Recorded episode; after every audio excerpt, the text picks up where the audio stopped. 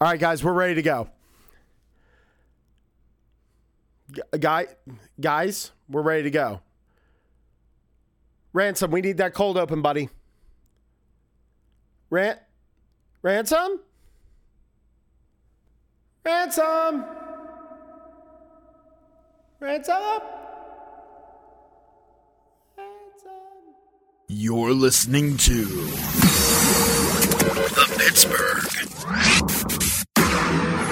Pile Driver. What the hell is that? Podcast.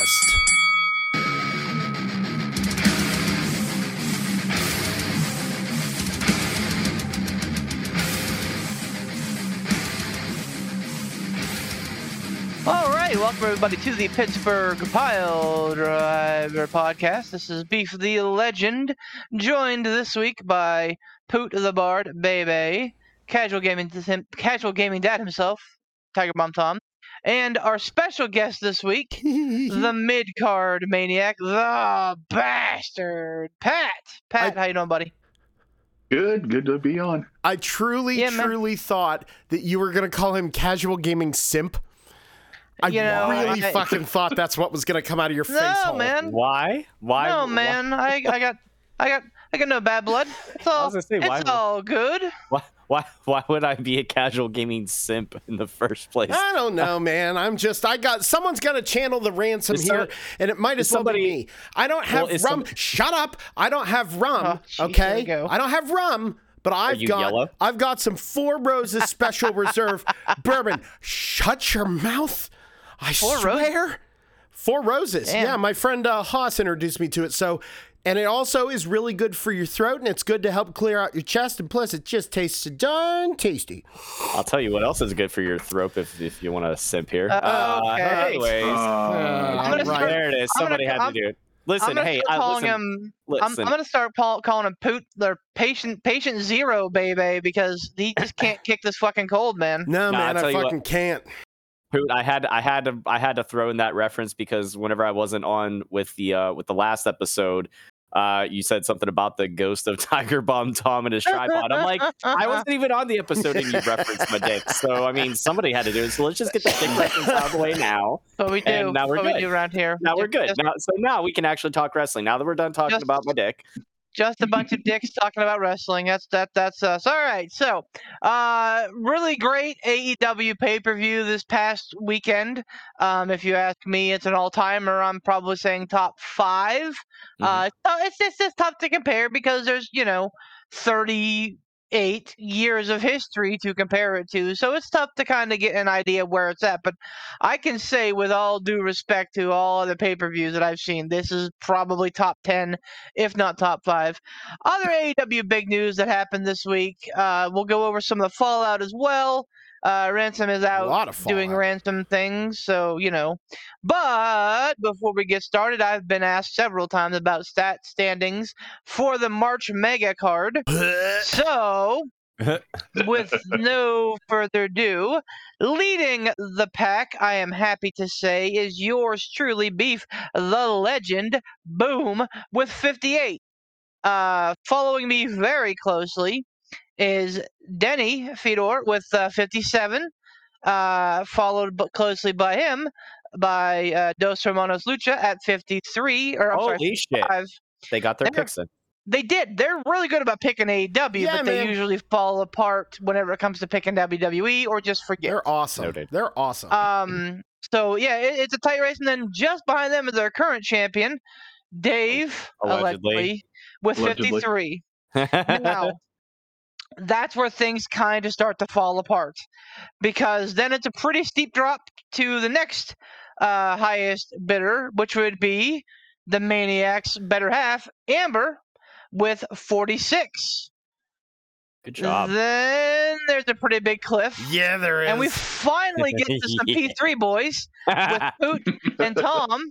That's right. You guys are bottom half. You guys might even be bottom third. I'm not a numbers guy, but Poot and Tom are tied with 40. We're the power bottoms. I took some risks. It's not insurmountable. WrestleMania is a two-night affair. Damn you, Chris Statlander. You cost me 8 whole points, and so did Thunder Rosa cost me a whole 6. And yeah, every last person, with the exception of Pat and Amber, got fleeced on Thunder Rosa, man. The second that I heard that AFI song, I knew I was fucked on that pick. I knew it. Wait, they were going to swerve us, and they were going to give MJF that push. Okay. Yeah, we'll get there. I have questions because I unfortunately still didn't get to watch, but I looked. I know the results. I looked over the results, and seen some things here and there after the fallout of stuff. So finally, I'd be remiss if I didn't mention our own mid-card maniac. He is at 36 points, so he's within a striking distance of you two. And then there's Ransom.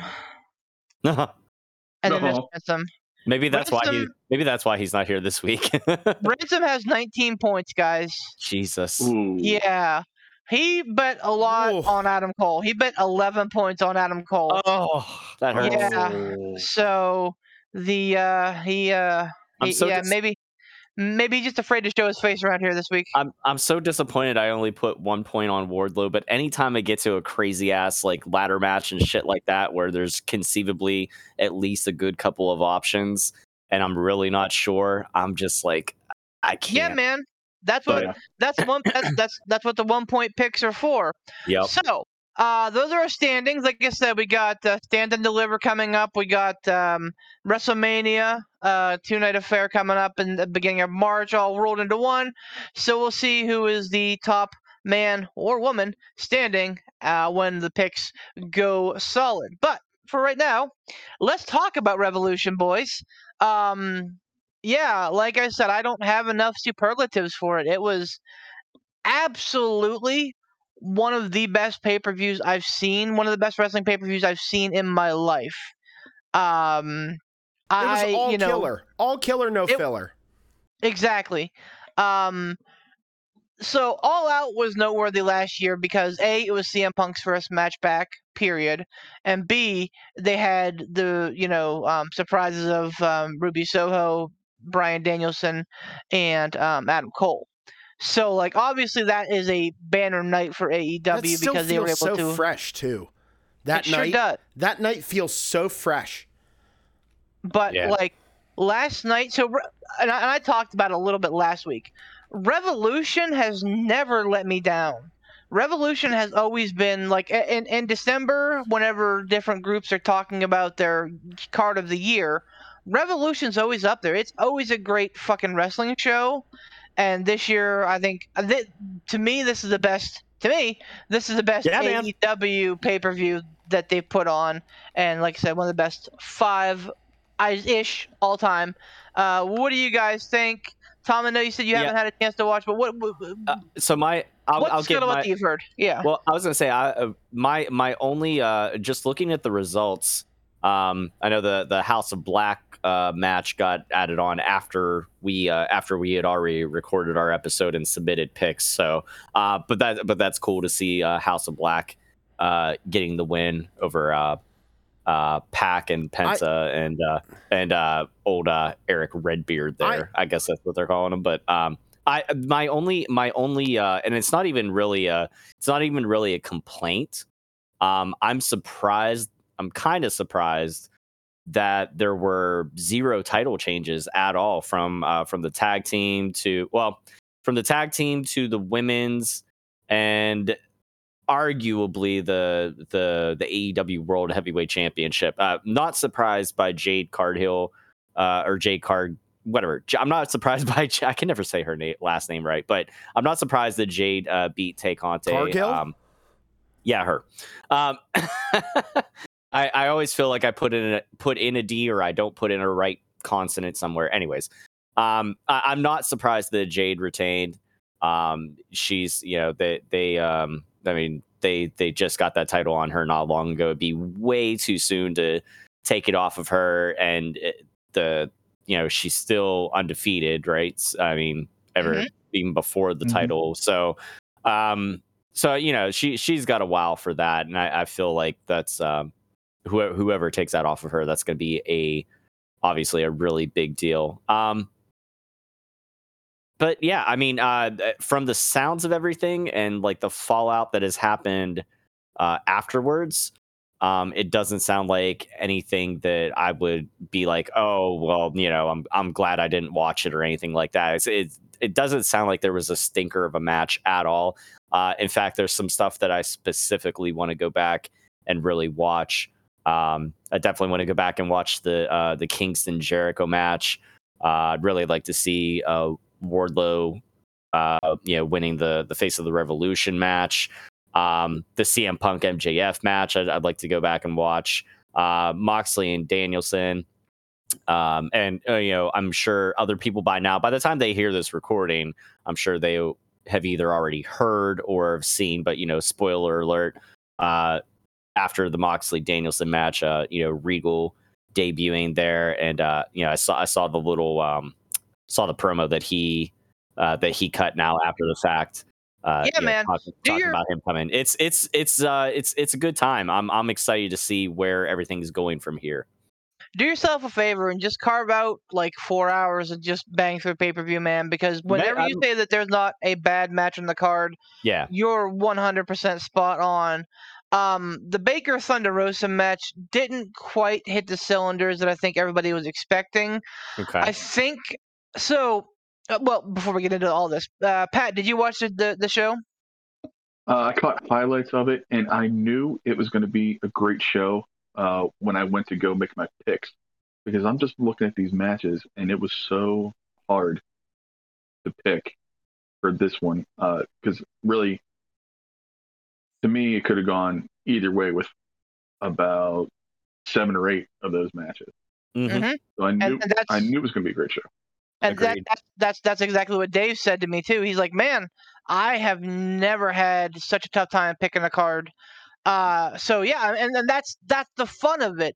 When you know that you're going to get great matches and the winners of those matches are 50-50. Like, when you know that there's a shot that pretty much anybody could win any match on the card, that makes it exciting. Poochki, I know you watched it. What do you think, big man? Well, I was kind of in the when I was on top of Mount Sickness. But however, I did really enjoy it. There were a couple times where I had to I was sitting up here and I was delirious, so I had to go lay down for a couple minutes. But I get back up and I watch. I loved every second of it, and it there were a couple times where it made me forget that I was sitting there just snotting and coughing and being miserable. I was sitting there under my blanket in the pootatorium, and I had my cup of water and I had my little snacky doodles and I was listening to it with my friends. I felt like I was back in high school and we were watching, Hell in a Cell or No Way Out or any kind of wrestling pay-per-view, and life was good. It took me back. It took me back to whenever I was a really big fan and really loved it. And it never stopped the whole time. Every match on that card was knocked down, drag out great. Like Beef said, we could nitpick and we could say that the legs didn't get under Thunder Rosa versus Baker as much as one anticipated, but man, come on. Even whenever we're that one didn't really get out of the gate super strong, we still talk about it like it was great. Go ahead. Yeah. Well, and I just real quick. So from what I've heard, what I've read, the scuttlebutt is that Thunder Rosa was supposed to win, and that changed at the nth hour. That was a game day decision, almost McMahon-ish. Oh no! Don't you put that evil on Tony Khan? Probably because they saw the money in Baker versus Cargill. No. Thunder Rosa's probably going to win the title next week in her hometown, San Antonio, at St. Patrick's Day Slam. Maybe that's probably why they did it then. Maybe, but I feel like some of the teeth was lost at that point. MJF and CM Punk went through a fucking war. I can't like, put it into words how amazing that match was. Like, the haters will say that it went too long, and maybe it did. But, like, at the end of the day, they both told an amazing story in the ring. Start to finish, this angle with MJF and CM Punk has been amazing. And fucking surprise, surprise, MJF and CM Punk, two of the best talkers in ring history, you know, having a great match. Go figure. But, like, they had a big bloody brawl, which, again, is what it needed to be. Right. Yeah. And Baker and Rosa had to follow that. So that was an unenviable task for anybody out there. But, like, the crowd was at least more or less back into it by the end of the match. But yeah, I think Thunder Rosa losing kind of deflated the sales ever so slightly. So, question for you: so, did they announce on Dynamite that Thunder Rosa was going to get another shot at the title then? Yeah, so on Dynamite there was a number one contenders match between her and legit Layla Hirsch. And she beat Layla, so she's facing Baker next week, and Wardlow is facing the new TNT champion next week as well at St. Patrick's Day Slam. Yeah, I was kind of surprised about and we'll talk about Dynamite. We got plenty of time here, gents. So here are a couple of hot takes from Revolution that I had. Keith Lee sent Orange Cassidy into the fucking stratosphere. And I don't think that that's all on Keith Lee. I think that that's on Orange Cassidy and booking. I think that they said, hey, Keith, we want you to see what you can do and just fucking pitch this guy like you did Isaiah Cassidy. So he did. And Orange, went way too far. He got hurt, so he's out for a little bit. But oh no, man, did it look fucking awesome. Keith Lee is going to be the man in AEW. He, it's going to take some time because they're still sifting through the new stars that they got it all out. But Keith Lee's gonna be a big fucking deal, and one of the other big things was, and this is pre-show, but that House of Black match that you referenced with Eric Redbeard, they made him look like a fucking monster, and they made him look unbeatable. They made him look like the fucking Big Show, which begs the question: how did WWE really mess Eric Rowan and Luke Harper up?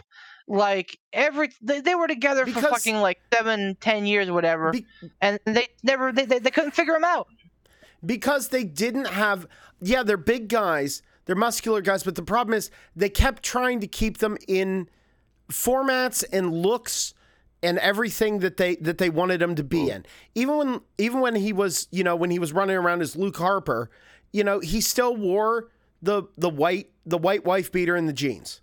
Okay. I'm sorry, the white undershirt. I guess we don't say white beater, but like then Eric Rowan. I mean, even after they were the Bludgeon Brothers and stuff like that, when they went their separate, like that, there was that little time. But for the most part, he was running around faffing about in a jumpsuit. Like they didn't, and they kept giving him dumb spiders, and they kept do you remember the fucking spider? Jesus Christ! I forgot about the dumb spider. Oh god! Right. Everyone did. And I just pulled that out of your subconscious to piss you off because you should be pissed. Congratulations. You should be pissed off because when I see someone coming out with that giant beard looking like a nightmare that could rip a phone book in 75ths, okay, and wearing a Tear shirt.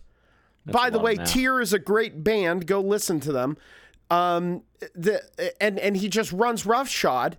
That's what he should be doing, and he never was going to be that in WWE.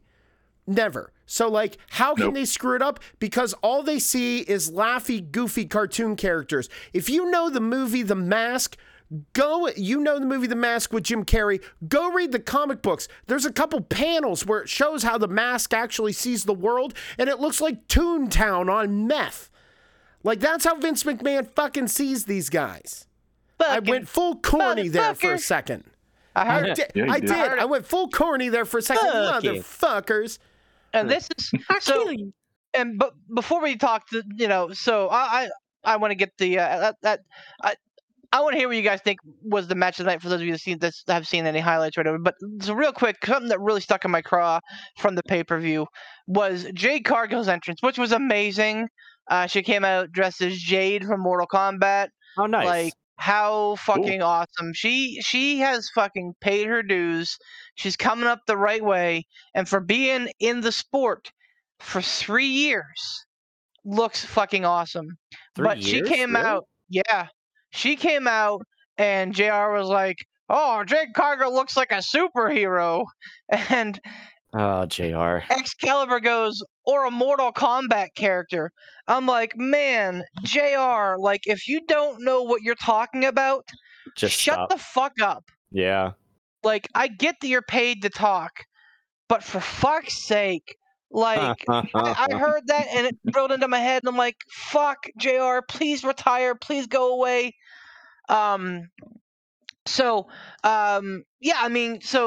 Like I said, I cannot say enough good things. You need to go back and watch Revolution. If you haven't, find a means to do so, because hopefully it'll be on, you know, hopefully the AEW will be streaming soon and it'll be part of the library.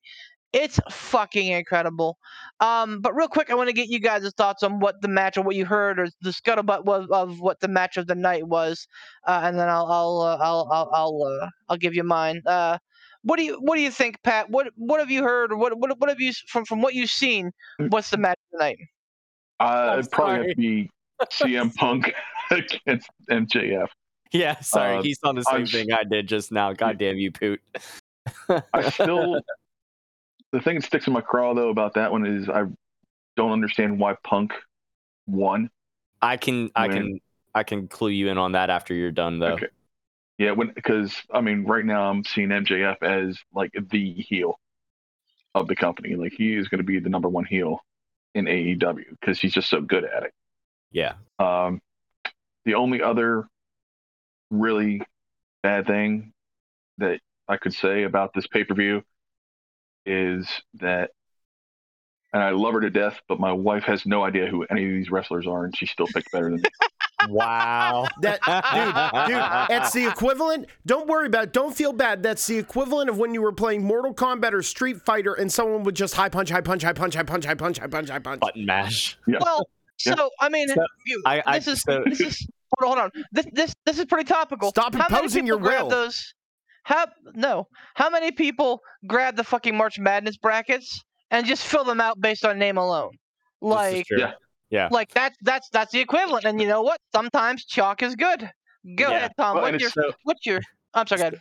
No, but to Pat's point about why CM Punk would win over MJF, I think they realize that there's still legs for this feud. So now it wouldn't surprise me, and I think I was listening to some Busted Open, and I always really enjoy, hearing the perspective coming from somebody like a Bully Ray or whatever, who seems to, at times I don't always agree with what he has to say, but in this case I think it makes sense. I can't remember if it was him or Dreamer that said, like, in this instance, or it might have even been one of the other guys, not Dave LaGreca, but whoever else that hosts or co-hosts with them. But they said you could have Punk go over in this one, and then actually just kind of leave it alone for a little bit, let things simmer, and you can always come back to it later on, like back at an All Out or something like that, because there's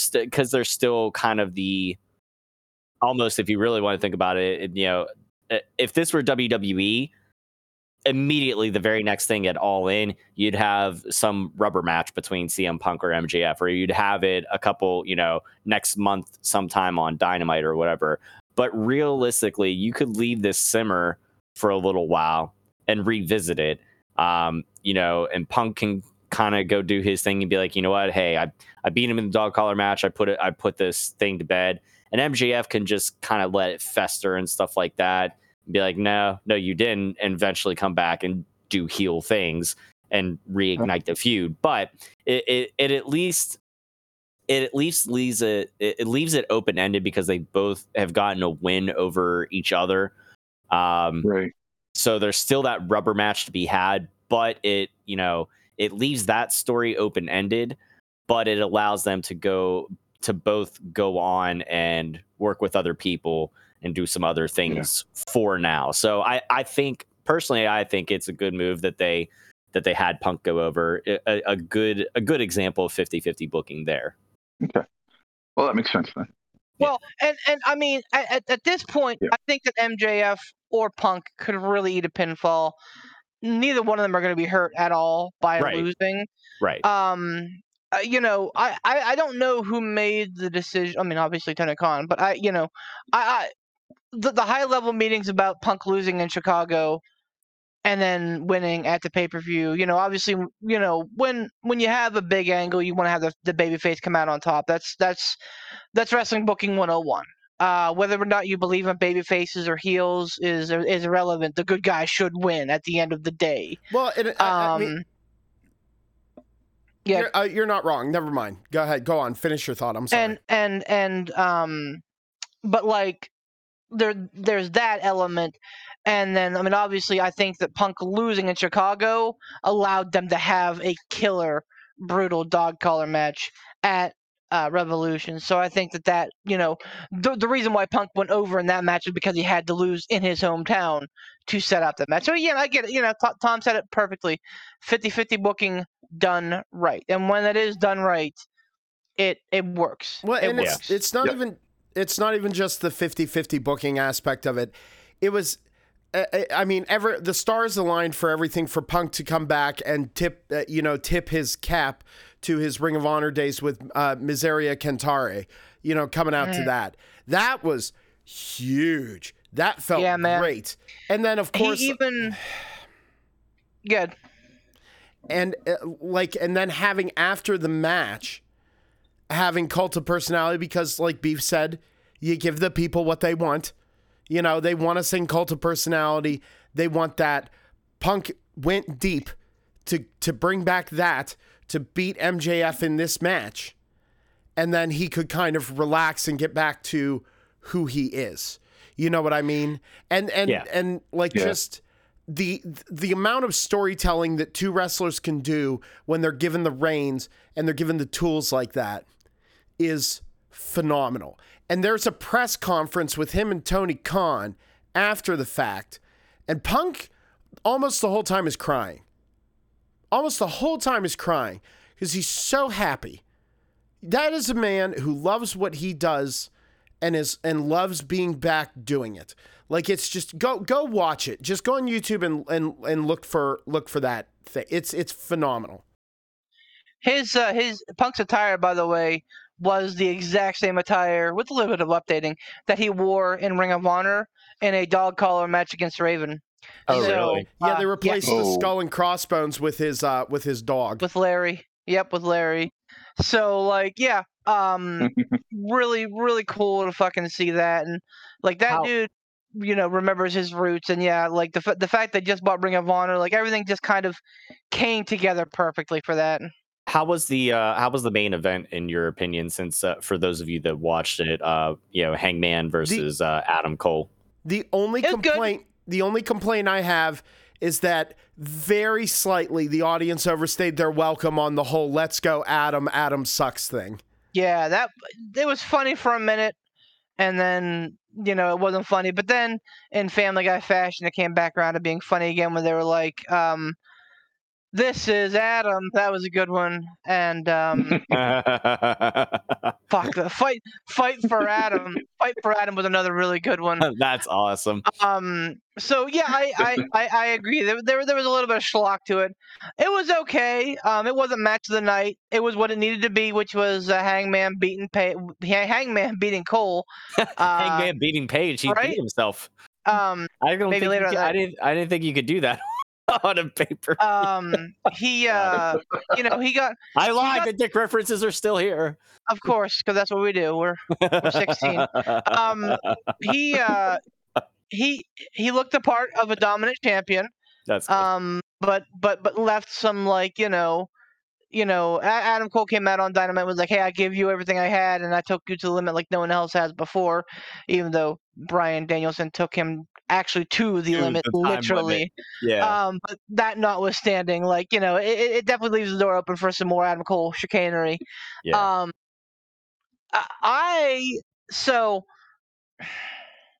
I don't know that I can make a match of the night because there were a lot of great candidates. The tag team match, I don't think it's enough love. Obviously, with Redragon, the Young Bucks is going to be an amazing match. Jungle Boy and Luchasaurus killed as well. But, I mean, Mox and Danielson was everything that I wanted it to be, everything that I needed it to be. And, like, at the end, like, the match happened on, like, a roll-up. Like, Moxley rolled him up and caught him by surprise. And they were looking to get started again. And then fucking out comes William Regal. Like, you know, being all William Regal. And just... Looking like he had a patch of or a bag of Sour Patch Kids before he came out, and now I gotta interject with that. To your point, what you just said right there, that's a perfect example of good. I don't know who the booker of the match was, you know, who helped the two of them put it together, but I will say that is probably Regal. If we're being honest, I mean, it could be.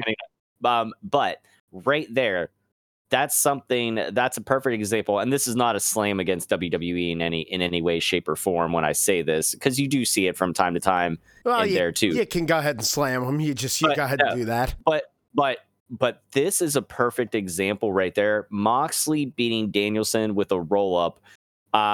That's a perfect example of, you know, like good storytelling, like Jon Moxley, the not traditional quote unquote wrestler, not the traditional tactician or anything like that, beating Danielson, the wrestler, with a wrestling move. That's perfect. That's wrestling psychology 101 right there. That's all I wanted to say on that. and it was, I think the part that really made me sit up and start being like, okay, this is something special. They both did like suicide dives to the outside.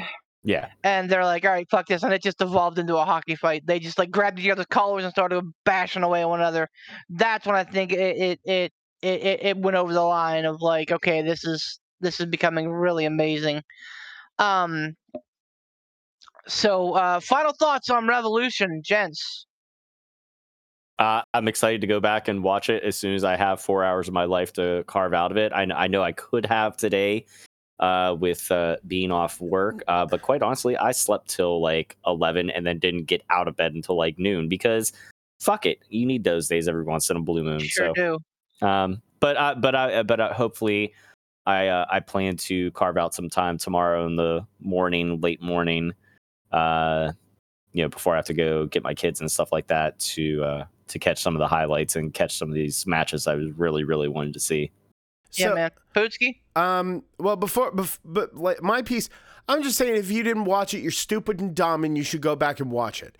Now, obviously, Tom, you're excluded from that. That's because hurtful. You've already said that you're going to go watch it. You're going to carve out time and make it. Guest host Magoo, I'm looking at you for that. No, Pat. Like actually, you're the reason why I'm going off on this tangent, Pat. I actually want to ask. What potential do you see happening with the Regal Moxley Danielson pairing? Like, where do you think they're going to run with this? Because we've all kind of speculated on it a little bit. Like we've kind of, you know, talked about it independently. We've kind of like said, and then whenever we were talking on the night that we were watching it, Beef, we were kind of like, oh man, what's going to happen with this? What do you think is going to come of this? See, I don't know, and that's what the exciting part about AEW is it can go whichever direction that they want to take it in, and it's going to be worth watching. So whatever they decide, I am 100% down for. Fucking preach. I'll say this, and we're going to get into Dynamite talk here in a minute, but obviously Garcia's got his own thing going on. Oh my. I love the preemptive exasperated sigh already. I agree, and I'm super excited to start pissing some Wheaties here. But so Garcia's spoken for, but I mean there are still plenty of young guys out there who or girls. Fucking legit Layla Hirsch would fit right into that stable. Like, they pull her in, and she's a fucking champion within a year. Guaranteed. Wait. You mean in the stable of Regal, Danielson? Moxley. And yep. No, but now, didn't you just say that Layla Hirsch was kind of just starting on a bit of a heel tear? Like, yes. So do you think that they would bring in a female heel to essentially what's going to be a face stable? I don't... I mean, so I know going way back, we're in AEW, we don't have faces and heels. No, listen, to any good story, there's a protagonist, there's an antagonist. So call it a face, heel, whatever you want to call it. You know what I mean? Technically, Danielson was a heel whenever this mishmash started. Okay. So, it's real easy to go from, like, being the serious, angry heel to being like the I'm gonna kick your ass face. Okay. Like the Braun Breaker minus the you need to smile more, kid. There's a dig. There's a spoiler for the next show you're gonna listen to when we talk about Raw and fucking how they're treating Braun Breaker. But bottom line is I think that legit Layla Hirsch would fit in perfectly there. Dante Martin's another one. I know that his style is completely different from either Moxley or Danielson, but I think that that's what makes that pairing so incredibly fun to watch, is they're kind of like the odd couple. Like, Moxley's the guy that's all fire, all, like, excitement, all, like, I'm going to beat you, like, and I'm going to staple your... Unfocused violence. Yeah. Yes, and Danielson is the guy who absolutely fucking, like, he focuses his chi, that he's fucking centered, and he goes out there and he just fucking, like, wrestles you till you're crying.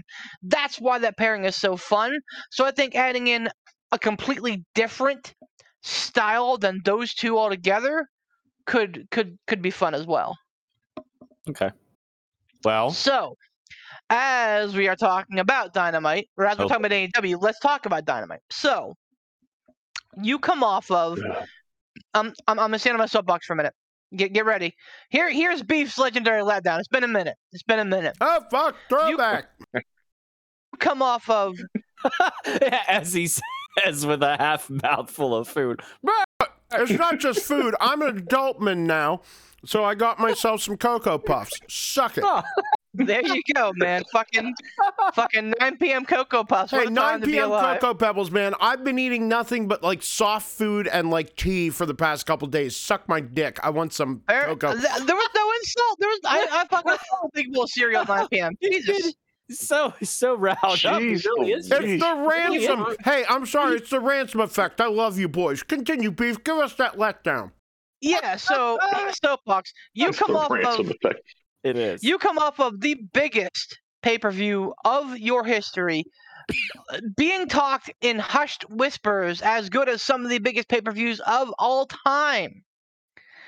And you put together a show that was okay. It wasn't perfect. It wasn't the best. It wasn't the worst. But my problem is not with the show. My problem is with the debut of Jeffrey Nero Hardy, and they made sure to say his name 8 times, the full thing, so that whenever he turns into the brother Nero, everybody's like, who's that? No, like, we're, they fucking JR Pumless over the head. So here's the thing, man, and I may be the asshole. Like, it's generally well received on, like, the internet wrestling society right now. People are like, oh, I like to see Jeff Hardy in AEW. No, man. No. Jeff Hardy has no fucking place in AEW. He is sloppy. He is a danger to himself and other wrestlers. He is erratic. And he is a never was. And yes, I understand that Jeff Hardy held the fucking world championship. Wow. And yes, I think Jeff Hardy even held the WWE title. He did. I still say he was a never was. He is a one-hit wonder if there ever was. Yep. So I don't like when you have a guy like fucking Brian Cage sitting at home twiddling his fucking thumbs. When you have a guy like Joey Janela who can't show up, he's not. Brian Cage has been doing work for other places because I've been Miro's hurt. Brian Cage has not. They just have nothing for him. Like, where's Lance Archer been? Like, when you have people the caliber of those kind of guys, and you instead Danhausen, you signed Danhausen and you put him on the he's a fucking escort. Oh, who did he curse? Who did he curse? Danhausen is still healing. I think it may have been Ricky Starks. It was Ricky Starks. My point. Danhausen is still healing up from his injury. Yes. My point here is that you have a litany of guys and gals that absolutely need more spotlight because AEW's roster is getting bigger and better. But so you're going to carve time out for the fucking Hardy Boys, a 30-year-old niche gimmick that is only successful because they can jump off of things and go through tables real nice. Where the hell is Omega been? He's hurt. He's working on some injuries. You know who else jumps off high things and goes through tables? Sammy Guevara.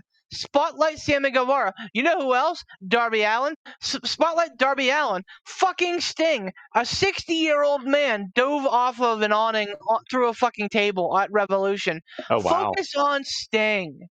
You know who doesn't need to be there?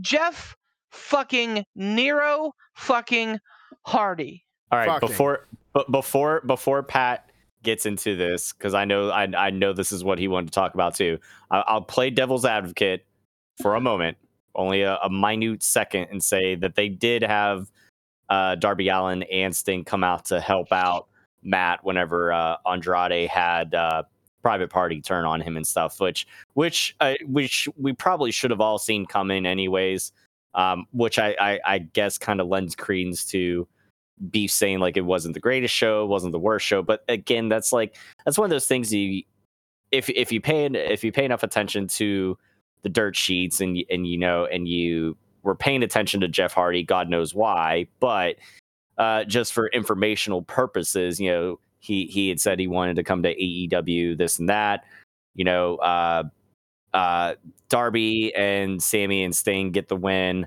at Revolution. You know, now Andrade, I'm sure, is pissed. So then they have, you know, him and Matt have their fucking thing in the ring, and you know, Matt gets the thumbs down all around. Of course, this was gonna fucking happen, unfortunately. And yeah, I'm definitely in line with Beef. I don't give a shit about Jeff Hardy. Like, listen, you know who likes Jeff Hardy?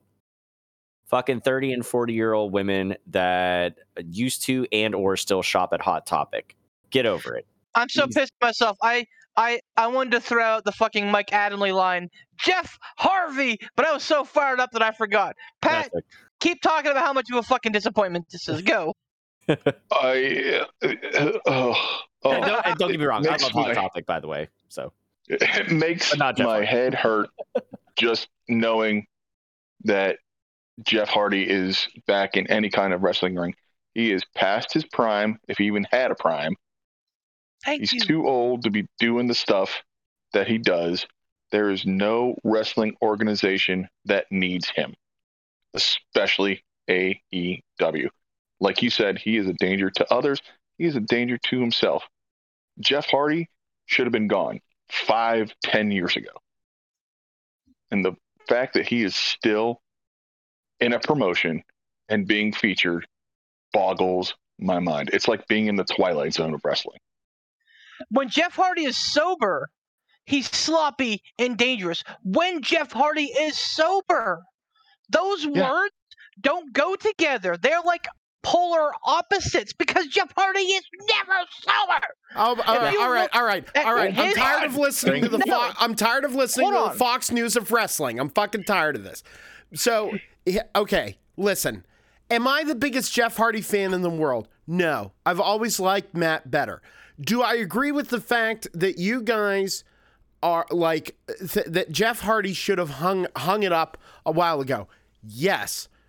But the thing is, whether you like it or not, he has done both a lot of notable. He's done a lot of notable things, both good and bad. Let's not forget, he was standing in the ring with Sting directly across from him. Remember what him and Sting did last in the ring?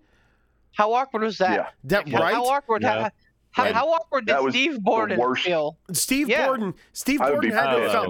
Now, but hear me out. You guys are basically talking about Jeff Hardy like he has done nothing of note ever in wrestling, and that all he does is sit backstage, shove meth into his dick hole, and butt chug Jack Daniels.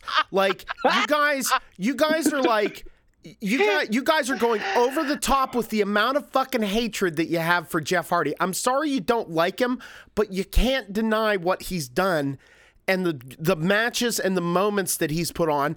Is he now a danger to himself? Yes, but like he's always been a danger to himself. Everything he's ever fucking done in the ring, scrap that. In his life, he's been a danger to himself.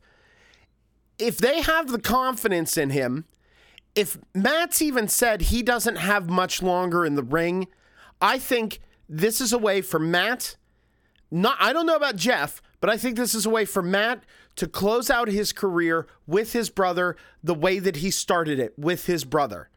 I think that they're going to do the Hardy Boys thing. I think they might do a little stretch of the broken thing. And then I think eventually... they're just going to hang it up. Or at least Matt's going to hang it up. But like Jeff, until he does something where he kills a man, people in the wrestling world are going to fucking love him because he has that X factor and not, yo, you're dealing with the X factor. Like he has that thing that people just look at him and love him. It's that cool X factor that a lot of people don't have. And is a lot of it parceled out because he is a spot monkey? Yes, but when he isn't doing the spot monkey stuff, right? Whatever, what the whole broken thing, that was Matt trying to beat that out of him and calling him spot monkey and everything. When Jeff dials it back, he's actually really good in the ring. The fundamentals are there. And he can do it. It's just, that's not what gave him his fame.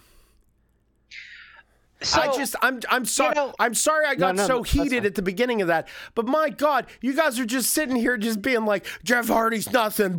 Brooklyn Brawler's better. You know what? Where's Gilbert? I am on my WrestleMania kick, and I'm right about the time of the Hardy Boys like excitement.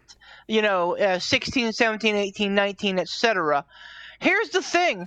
The Hardy Boys didn't win those matches. The Hardy Boys didn't win a big WrestleMania match until WrestleMania 34, which is when they came back because Matt Hardy was the important one. I know, but so Hardy, fucking what? They were there and they did shit. You're acting like they weren't there and they didn't do shit. So here's the thing. My impetus is that, and I understand Jeff Hardy has had a storied career. I'm not besmirching him. I'm saying that him taking a spot away from another guy on the AEW or gal on the AEW show is damn near unforgivable. There's no spot in AEW for him right now. That's where that's where all my venom and vitriol is coming from. And not only that, but let's be proactive as opposed to reactive. You read this guy's fucking rap sheet, it reads like a fucking NFL player. You are basically just sitting on this time bomb, hoping that you're cutting the right cord at the right time. AEW is a burgeoning company. Yes, they are successful, but they are still new. The last thing that they need is negative publicity, which is Jeff Hardy's real middle name, Jeff Negative Publicity Hardy. I mean, I get where Poot's coming from. I'm now since Poot's been channeling the inner Ransom, I'm going to channel the inner Poot and try to play Switzerland here. So I get where Poot's coming from. Like, you can't deny, you know, the accomplishments that Jeff Hardy's had. I won't take that away from him. But when it comes down to it, I'm with Beef on this one about being proactive rather than reactive. Like, I'm honestly surprised. I'm honestly surprised that WWE, let alone any other wrestling promotion, took Jeff Hardy back in after the shit that got pulled, in Impact or whatever. Him showing up drunk to a fucking show, to the match, to the ring, and everything. I know that historically, WWE has helped guys through like rehab and stuff like that, or at least they tried to, like with Hall back in the day and stuff like that. I get that, trying to do right by these people and helping them out just to be a good person, because that's the humanitarian thing to do or whatever. But you got to remember, it's also still a business too. So I personally wouldn't have wanted to bring in somebody that could be such a big liability like a Jeff Hardy. I get it. People still pop from him, and I gotta say, I'm surprised that he had the fucking Hardy Boys music coming down to whenever he did his run in. Which, by the way, so hold on, let me finish. I was surprised that they had the Hardy Boys music, because I thought I would have figured that was owned by WWE. Number one, number two, that run in down there was fucking stupid, because like Poot posted in the Discord, fucking Jeff Hardy like dancing his way down the ramp. I'm like, what are you doing? Go save your brother! Like, what the fuck are you doing, man? That's the only point that I'll stick up from on, is that he was probably taken in the moment, because he was probably pretty fucking exciting. Listen, if that was going to be the case, I don't know, fucking do it another time. Like I feel like that's just like kind of a bad choice. Like if you're supposed to be coming to save your brother in the moment, you're not going to stop to like pose or whatever at the top of the ramp, or you're not going to stop to like do your little fucking stupid dance down the rampway. Like, just fucking get down there and then take in the adulation afterwards, hit the ropes, whatever, hit the turnbuckle, and fucking throw up, your shocker sign or whatever you do, fucking whatever, do that. But that kind of seems stupid to me, but yeah. The music wouldn't have WWE owned the rights to the fucking Hardy Boys music? I remember fucking like 20 years ago watching like Adult Swim at like 1:30 or 2 in the morning or whatever, and seeing like commercials that had like the hardcore Holly, the bat, and like the Hardy's music. Like there were a couple very generic themes that WWE used that are like iconic. I don't want to say open source, but they're basically open source that like, people could use for other things.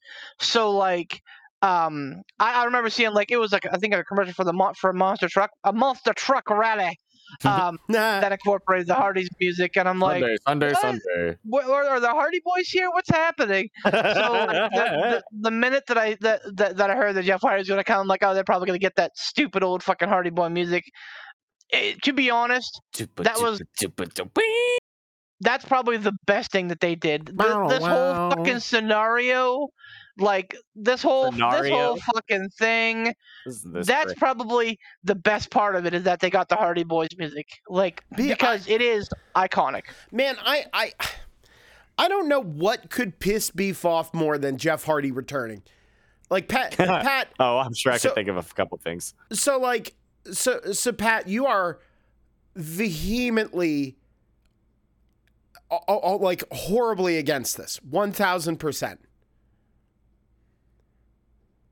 Yep. You had to muster that over the sound of vomit and disappointment. This is the man who sends us a question every single week. This is not another wrestling historian. It is no joke that the two wrestling historians are absolutely over our fucking heads on this, because it doesn't make sense. The only thing that makes sense about it, in my opinion, trying to see it from all sides, is the fact that he came to save his brother because his brother got turned on by Private Party and Andrade. And okay, from a storyline perspective, yeah, that makes sense, because who's going to come save Matt Hardy, who really has any sort of investment in Matt Hardy at this point in time. Like, you know, no, it would have been a great choice. Whole drone. Nope. Okay, yeah, that would have been good. But the drone. No, man. Sammy Guevara. Him and Sammy Guevara had some fucking wars last year, a couple of years ago during the pandemic. Like, how fitting would that have been for Sammy to come out? And I understand that Sammy had his own thing that he was doing later on in the night. So, like, that, I get it. But, like, that to me would, well, okay, I guess I was just almost kind of argued my own point, because I was going to say, I don't know why Darby and Sting came down whenever they were part of the team, but with along with Sammy, that just beat Andrade, Matt, and Isaiah Cassidy, just at Revolution. So I don't know why. Darby, I don't know why Darby's because Darby and Sting are super uber face. To Poot's point, that would have been the only other thing that could have pissed me off more, is if fucking Matt Hardy was getting laid out by 6 full-grown tough adults, and Jeff Hardy comes down and clears the ring by himself. Like, if Jeff Hardy came down and played out Butcher, Blade, Private Party, Andrade, and Andrade's little fucking weasel of a manager, if Jeff Hardy came down and cleared them all out by himself, I would have had an embolism. Like, that would have been it for me. I would have been like, well, beef's going to the big beef barn in the sky, because I'm done. Yeah. I'm surprised he still didn't have a stroke over all this. Yeah.